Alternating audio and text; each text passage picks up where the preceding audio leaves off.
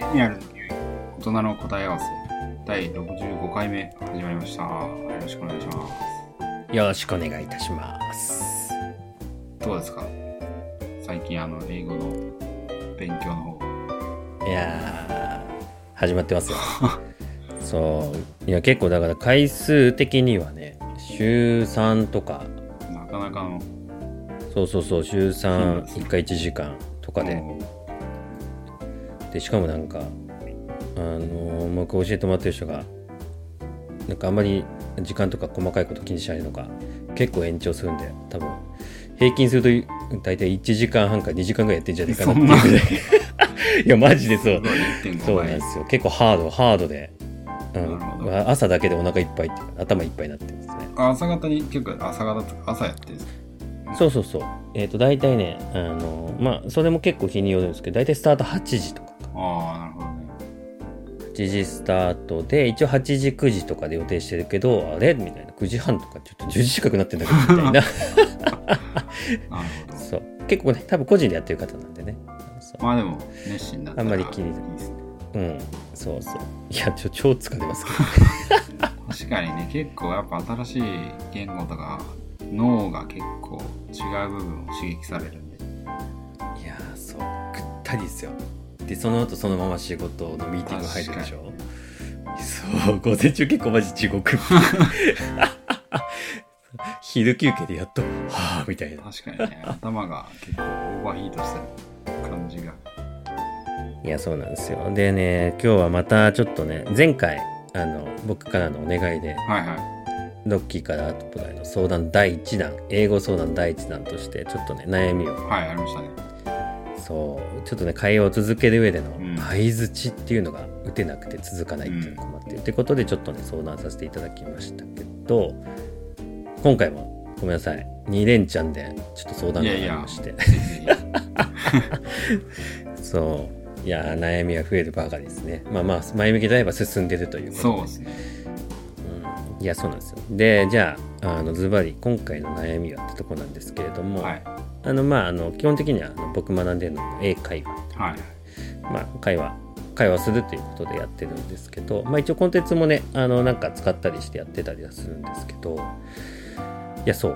困ったことっていうか、いやそもそも論にちょっとぶち当たっちゃいまして、相づちも含めてもそもそも論なんですけど何がそもそもなのかというとちょっとあまりの自分のボキャブラリーのちょっとなさというか、頭の中に入っている単語数の少なさに結構今最近愕然としているっていうまあね勉強とかねしてこなかった結果なんですけれどもあんまりにも英語単語数減ってるなっていうことっていやそんな難しいことはやってないんですけどそうで聞き取れもしてるんですよ、たまに今普通にだけどその聞き取れた単語がやべマジでそもそもなんて意味だかマジで分かんない知らない単語なんだけどみたいな、そうそんな難しい単語も使ってないんで普通にね多分中学高校英語やってればまあ普通は知ってるはずみたいな、単語のはずなんですけどもう抜けちゃっててそうだからいやこれやばいっつってそうそもそも論だっていうそうっていうところにね今壁にちょっとそう分かりやすい壁にちょっとぶち当たっちゃいましてズバリ今回の相談はボキャブラリーを増やし方といいますか、単語数ですねを、どのように増やしていくのがいいかなっていうところをちょっと相談させていただきたいなと。なるほどありがとうございます。ていうか私も別に専門家ではないんですけどありますよね確かに。そうちなみにで先にね、どうぞちなみにやっぱ、なんか学生時代ってどういう感じでですよね、ボキャブラリーをまさにそこちょっと話してみたかったんですけど、僕やっぱだから今足りないなっていうふうに思ってだからじゃあどう増やそうかなって頭にやっぱ思い浮かんだので、分かりやすく単語帳になっちゃうんですよ、やっぱほら高校受験とかなんかねいう時ってなんかありますよね単語帳ありますね。そう何百とか千何百なんかあるじゃないですか、ああいうやつなんとか出版のなんとかみたいなっていうのが頭に浮かんで頭に浮かんですぐげんなりするわけですよ、うわークソつまんねえんだよな確かにねそう開いたら大体ね片ページに3見開きで片ページにまあ10とかずっと並んでて、例文がちょっとあるみたいな。そういやもうね、頭で想像、頭にそれ浮かんだ瞬間にそうこれまた愕然とするわけですよ。この先マジでこれやるのみたいな、はい、そうでいうのが頭にやっぱ思い浮かぶんですね、はい、うん、あれはしんどいですね。そしてそうしんどい、やっぱあれやんなきゃダメですか。あれはですね、まあ私もあれは嫌いですね。実は一回もやったことないです。一回もやったことないというか、一回も成功したことがないです、ね。おお。2000なんか品質単語1000とかあるじゃないですか。上級2000みたいな。そう。やったことがないって言ったら嘘になるんですけど、やろうとしたことはありました。うん、高校生とか。でも全然、はいはい、もう全くなんか線引いて5ページぐらいで挫折っていう。いや、そう。いや、ですよね。です。じゃあ、ってことは他の方法で増やしたってことですよね。あ、そうですね。これもまあ完全になんかまあ、自分理論なんで、うん、まあこれがどれだけ再現性があるかっていうデータを求められちゃって困るんですけど、まあ結構自信を持って言える方法としてはありますね。全くやっぱ単語帳は私は作ったこともないし、作ろうとしたことがあったけど、うん、ワークしたことが全くないんで、で自分がそうですね、うん、だからたまにこう電車の中とかで頑張ってる学生とかを見るんですけど、うん、あーってちょっと思っちゃうんですよね。苦行っすよね。苦行頑張ってるけどそれって多分忘れちゃうよすぐっていうのが、そうやっぱそうっすよ、忘れますよね。気持ち、僕の中の気持ちです、うん。逆にまあ実際に忘れてますもん、うん、いや僕もだから忘れましたよ。それやってた時全然身につかなかったんで、うんうん、だからまあ私が編み出した方法っていうか、うん、実際にやってたし割と続けてた方法はまあ幸いな時に僕はそのまあ留学行けたとかっていう、もしかしたらあるかもしれないですけど、留学から帰ってきても頑張ってたこととか、あとはまあその英語以外も中国語とかも勉強しましたけど、その時にやっぱ英語学習で身につけたやり方として大切だなと思うのは、ズバリあれですね。僕はその時新聞を毎日読んでましたね。英字新聞。英字新聞ですね、学生の頃。ああ、なるへそ。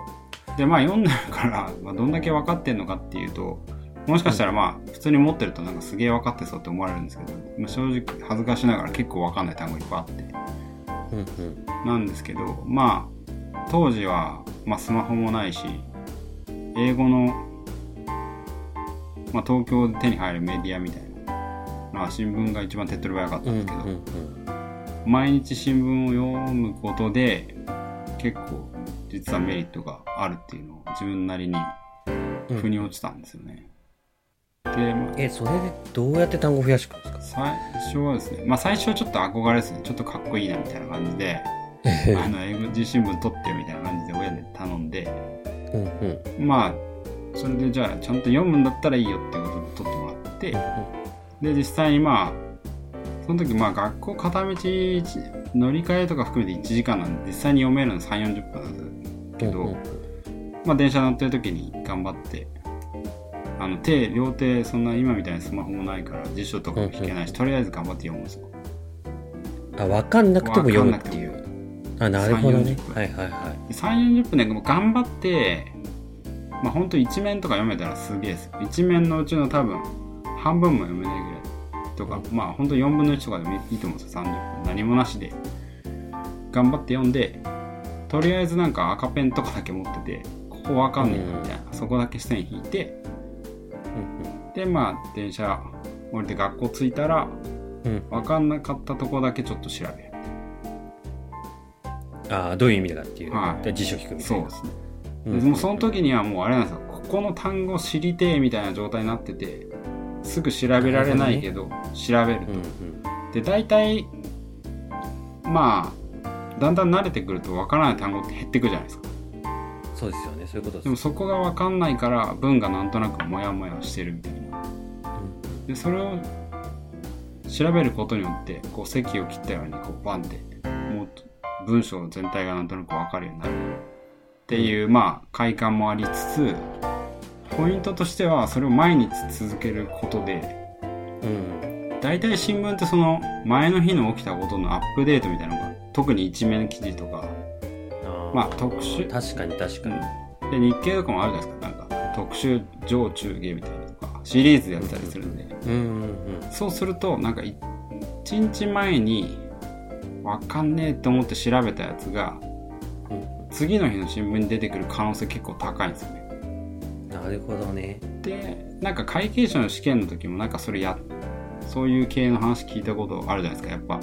どれだけ反復をやればいいかみたいな、寝る前に見て次の日朝見たらまあ定着が結構しやすいとか、だその理論をなんか無理なくできるのが当時の自分にとってはなんか新聞だったんですよね。で結局そうするとその新聞のいいところは、まあ、特に今なんてに日本だけじゃないグローバルニュースとか政治とか国際とか経済って、まあ大体日本語でも知らずに割と入ってくる情報だし、例えばイギリスの中央銀行利上げしましたねとか、アメリカのどこどこの企業が決算発表しましたとか、なんとなく日本語でも分かってるし流れはなんとなく分かってるけど、じゃあ英語を個別のその記事として読んだ時には、細かいところ分かんないけど大体の流れが分かってるみたいな。ここが多分なんかその何ですか、単語帳をなんか2000字無理やり詰め込んだみたいなとの違いで、ストーリーがちゃんとあるんですね。昨日とのつながりが明日へのつながりもちゃんとあってなるほどね。そうするとだからそういうことですか。そう、定着がある、定着度が完全に違うっていう。なるほどね。いやこれはねいいこと聞きましたやっぱだから何だろう、単語帳の辛さって、いやまさに何だろう、何が辛いって今つまんないの見るのが辛いなと思ったんですけど、やっぱそこっすね。やっぱそもそもストーリーがないから、なんかやる意義とかやっててもよくわからないとか、まあつまんないですけど、確かにね新聞だとね、まず新聞の内容自体っていうのにまず興味が前提として出ますし、かつその内容を知りたいっていう欲求からよりそのねわかんない単語をクリアしたいっていうところにもなりますし、でかつ覚えるっていう意味での反復性も新聞が勝手にそれを補ってくれるっていうか。あ、そうなんですよ。いやこれなんかそう単語帳でダメなとこ全部解決してる気がしますね。はい。でこれは私も実際に単語帳でやったことがあるんで、あの辛さというか苦行は知ってるんですよ。いや苦行っすね。マジでただ単に本当いじめられてんじゃないかぐらいの。そんな私でも一応これは結構続いたっていうのは、その理由は多分、まあ英語できるようになりたいのももちろんあったんですけど、それ以上にまあそのニュースとして。興味が持てると。いやそうですよね。でかつなんかやっぱ今いいなと思ったのは、僕とかだとやっぱだから毎回はね普通になんだろう普通の会話をね、普通の会話もしたいっていうのは当然あるんですけど、やっぱりビジネス用途として使うっていう前提が、僕なんかだとまず前提にあるんで、そういう意味でもまあ多分ね出てくる単語とか時事的なところとか経済なんであったりグローバルの部分であったりっていうところ。ね、英語で知って分かっとくっていう意味でも単純に一石二鳥な勉強法になるんじゃないかなっていう。今とかだと例えばですけど、まああんまりこれが仕事の日々のあれで出てくるか分かんないですけど、まあ金融関係でいうとあれじゃないですか、いろんな中央銀行が利上げしてるとかしてないとか、速度を早めたとか遅めたとか、そういう系はなんかまあ海外メディア見ると逆にその日本の銀行以外のところを結構書いてたりするし、海外が日本の銀行をどう見てるかみたいなのを見れるし、で大体トレンドわかるじゃないですか。まあ日本だけ上げてなくて円安進んでますねとか、でなんかまあアメリカ以外にもオーストラリアとか、例えばわかんないですけどアルゼンチンとか出てきたら新しい情報も入るし、さらに英単語つくっていう一石で、さらに次の日はも連続すればその記憶の定着もいいっていう一石三鳥ぐらいの感じで。やば、確かに。でしかもその最近は、まあ、私その本当に大学とかも何年も前なんで、その時はスマホとかなかったので、紙じゃないですか。で今なんか結構スマホとか、まあ、便利すぎるのもどうかと思うんですけど、なんかコピー、まあ、ハイライト、分かんない単語をハイライトして調べたら勝手に辞書出てきますよね。出てくる、iPhone 出てきますね。だから調べるスピードめっちゃ速いんですよね。確かに。でまあメモんないですよね。うん、メモるのは多分また時間かかるし、まあ、それで分かって文章読んで意味が分かればもうそれでよくて、次の日にまた同じようなのが出てきた時に忘れないんですよみたいな、うん、繰り返してね、工夫があれば、うん、これだ、いやこれなら続けられる気がする普通に新聞読めばいいっていう話っていう、あ、そうですね。そう、それを英語で読む、英語の学習も兼ねてやる。そうですね。そんなに時間かけてなかったですね。だから本当は朝行くときに30分とか、うん、読んでる時間も、うん、まあ、乗り換えも結構あったし、なんか時間決めるなり、うん、あとは、まあ、普通に新聞読む感覚ですよね。あ、そうそう、ここからここぐらいまで読んでおくぐらい、ね、うん、いやこれだわ。でこれで単語帳、あ、危うく単語帳買うとこでした。いや買わない方がいいだから結構そうですね。で結構まあその結果、そのなんか英語系の TOEFL とか、まあ当時受けてたんですけど TOEIC の点数は間違いなく上がりましたね。そうですよね。 TOEIC とかもね、結構時事問題とか普通に出ますよね。あ、そうですね、うん、だからもうあんま受けたことないですけど同じでも出ますよね。同じそうですねぐらいの期間行ってた、留学行ってた人よりも絶対に点数良かった自信はありましたね。それなんか、なるほどね。だからまあ、いやこれ結構重要な話を聞いた気がする、うん、でしかも日本の人はまあリーディング結構みんなできるじゃないですか、うんうん、そういう意味では全然そのハードルはスピーキングとリスニングよりは低めなんで、確実に続ければ効果が多分実感できると思うんですよね。自分のペースでできるし、ね、そうですよ。いやもう朝普通に読んでる新聞をもう1回英字に全切り替え無理だけど、ちょっと一部部分的に英字にそう切り替えして継続。いやこれだったら続けられる気がするな。あとなんか1個だけ注意していただきたいのがですね、うんうんうん、なんか見出しはめっちゃむずいんで、見出しわかんなくてもへこまないことですね。見出し、日本語の見出しも多分難しいと思うんですけど、ああそういう意味か、はい、なんかわざと文じゃないじゃないですか。そういうことです、ね、まあ、ひどい例って言ったら怒られるけど、まあスポーツ新聞とかそれが最たる例じゃないですか、うん、確かにちょっと違う印象を与えるような見出し作るじゃないですか、うんうん、あれネイティブだったら多分見出しつけた人の意図がこういう空気感でこういう印象を与えたくて、そうそうそう、こういう言い方してるんだなっていうのが分かるんですけど、そこネイティブじゃんで見るとマジで分かんないですよ、文章じゃないから。いやそういうことです、うん、でも見出しは中日スポーツの見出しそうそうそう、日本人じゃないと絶対分かんない、そういうノリだと思って、見出しが分かんなくてもへこまないことですね。見出しが一番難しいです、逆に言うと。ああそれもいいこと聞き、見出しが分かったらもう相当なレベルです、逆に、うん、見出しだけでああそういうことねって分かったら相当なレベルなんで、見出し見て分かんなくてもへこまないことです。で最近なんかまあ日本のでもよくありますけど、記事の題名があってその下にまとめ3ポイントみたいなのあるんですか、うんうんうん、3ポイントをまずちゃんと理解するみたいなのが多分、そしたら時間もそんなかからないし、そこの単語がまず分かるかみたいなのは多分重要だと思うんです、うん、でそこが分かれば下に行ったらまあどういう記事の内容かってもっとディテールが書いてあるので、うんうん、おやその内容が分かった上で詳細も読み始めて、うん、っていうのがポイントかなと思います。見出しはマジで超上級なんで意外といやこれ意外とでも確かに今の話聞かないと落とし穴にはまる人いるかもしれないですね。それ僕もへこむかもしれないです。確かに、いや見出し単語こんだけ少ない数なのに全然分かんないんだけどっていう、俺も一生英語なんでしょねかって勘違いしないようにしなきゃいけないってことですね。見出しがむしろ分かんなくて普通です。たまにだって日本語だったって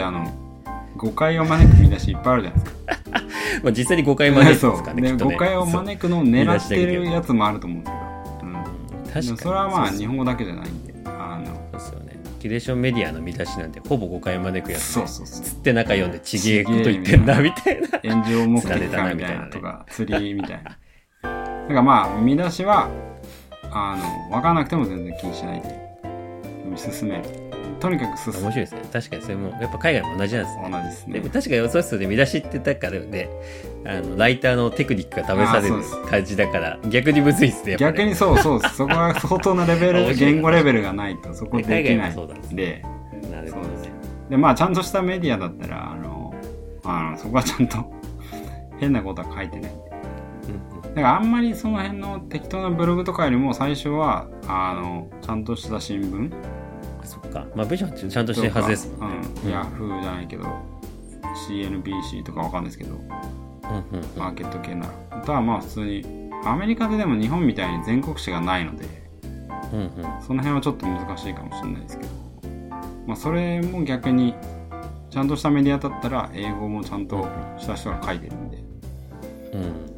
それはまあなんかちゃんとしたところであれば別に新聞である必要もないと気もしますけど、まあ、とにかく同じやつを読むことでこう繰り返しを自動でできる。なるほど。で分かんないとりあえず分かんなくても読んで分かんないやつは都度調べながらやっていくと。それで潰していく。それを繰り返すことで内容と文章の内容とかも一緒に覚えることを意識することで繰り返し潰していく。量をやった方が実はやっぱいいんです。そのコンテクストがあって量をこなすっていうのが重要です。いやこれだわマジで危なかったわ。単語帳は買わなかったです。それはもう断言です。いや買わなかったって買ったけどやんなかったです。いやもう成果出なかったです。もうちょっと明日から新聞、英字新聞取ってないですけどネットで見れますもんね。ちょっとパッと調べましたけど普通に、全然いっぱいあるんで。まあね記事ね、ありますからね。そのサイト行ってちょっとそうですね、まあ、続ければ10分とかそれこそ見出しの下の散髪みたいな、ね、サマリーみたいな日本でもあるじゃないですかこの記事のポイントみたいな、あれはちゃんと多分書いてあるはずなんでそれを今 CNBC のウェブサイトとか見ると、見出しがあってキーポイントとかってあるんで、それを見るとそれだけを毎日見るだけでも違うような気がしますね。僕はちゃんと文章になってるんで見出しとは違って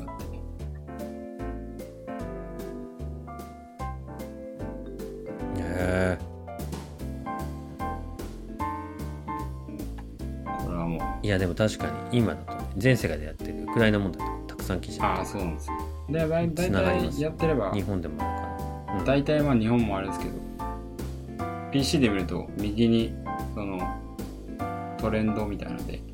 記事1位とかって出るじゃないですか。そういうのもなんかもう毎日 1,2 個見とけば確かに。いやでもそれだけでもいいってなれば全然続けられる気が、かつ日本でもあるニュースだとねイメージもつくし、イメージの大体のイメージが湧くかどうかがまあリスニングでも話しましたけど、スポーツ観戦でリスニングを鍛えるっていうのはそれです。そういうことですよね。優しく何が起きてるかルール知ってれば分かるから解説が分かんなくてもなんとなく分かるっていう。